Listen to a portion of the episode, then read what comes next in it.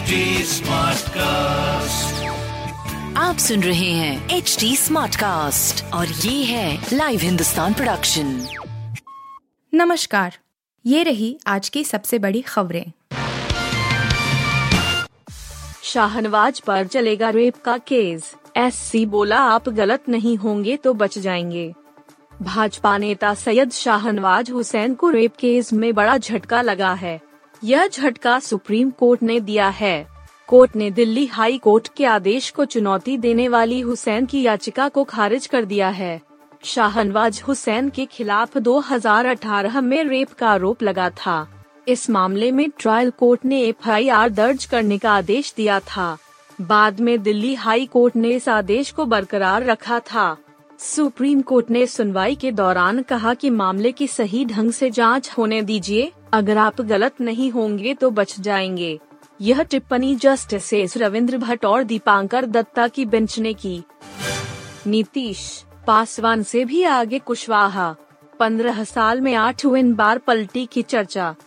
क्या उपेंद्र कुशवाहा नीतीश कुमार का साथ छोड़ देंगे?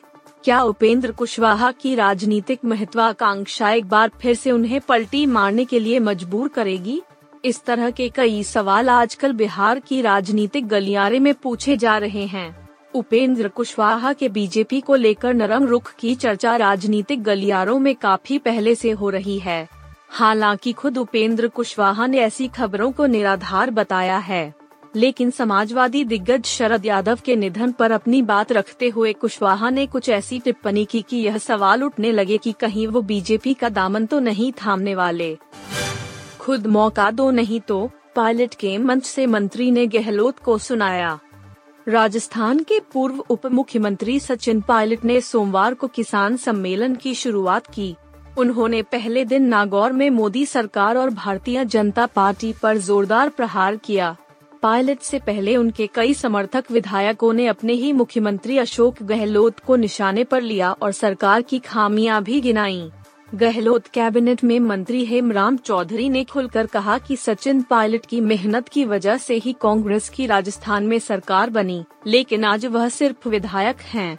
चौधरी ने गहलोत का नाम लिए बिना कहा कि बुज़ुर्गों को अब युवाओं के लिए स्थान छोड़ देना चाहिए उन्होंने यह भी कहा कि यदि ऐसा नहीं किया गया तो नौजवान धक्के मारकर अपनी जगह बना लेंगे, लेकिन ऐसा होने पर क्या शान रह जाएगी? अब आदिल खान ने खोला राखी सावंत से शादी का सच, बताया क्यों थे चुप? राखी सावंत और उनके बॉयफ्रेंड आदिल खान की शादी बीते कुछ दिनों से खबरों में बनी हुई है। राखी सोशल मीडिया से लेकर पैप्स तक सबको सबूत दिखाती घूम रही हैं कि उनका निकाह आदिल से हो चुका है। वहीं आदिल इस मामले पर कुछ बोलने को राज़ी नहीं हो रहे थे। हालाँकि अब आदिल ने सोशल मीडिया पर पोस्ट करके खुद अनाउंस कर दिया है कि वह और राखी शादी कर चुके हैं। उन्होंने वजह भी लिखी है कि वह अब तक क्यों कुछ नहीं बोल रहे थे। राखी सावंत और आदिल खान दुर्रानी की शादी की तस्वीरें मैरिज सर्टिफिकेट्स और कुछ वीडियोज़ सोशल मीडिया पर वायरल हैं। राखी सबको बता चुकी हैं कि उन्होंने आदिल से शादी कर ली है। ठंड थमेगी तो कोहरा करेगा मार। दिल्ली, अब समेत कई राज्यों के लिए अनुमान। दिल्ली एनसीआर समेत हरियाणा, यूपी और राजस्थान जैसे उत्तर भारत के इलाकों में बीते करीब तीन दिनों से खिली हुई धूप निकल रही है, लेकिन शीतलहर का भी तांडव देखा जा रहा है। दिन में धूप निकलने से तापमान अच्छा रहता है, लेकिन सुबह और शाम के वक्त भीषण ठंड हो रही है। यही नहीं, दिल्ली में न्यूनतम तापमान एक दशमलव छह डिग्री सेल्सियस तक पहुँच गया, जो सामान्य से करीब छह डिग्री तक कम था। यही नहीं, राजस्थान के चुरू में तो तापमान माइनस दो दशमलव पाँच डिग्री तक दर्ज किया गया है। मौसम विभाग का कहना है कि तापमान में यह गिरावट 19 जनवरी से थम सकती है। इसके बाद से लोगों को ठंड से थोड़ी राहत मिलेगी। लेकिन चिंता की बात यह है कि उसके बाद कोहरे का कहर देखने को मिल सकता है। आप सुन रहे थे हिंदुस्तान का डेली न्यूज़ रैप, जो एच टी स्मार्ट कास्ट की एक बीटा संस्करण का हिस्सा है। आप हमें फेसबुक ट्विटर और इंस्टाग्राम पे एट एच टी या podcasts@hindustantimes.com पर ईमेल के द्वारा सुझाव दे सकते हैं।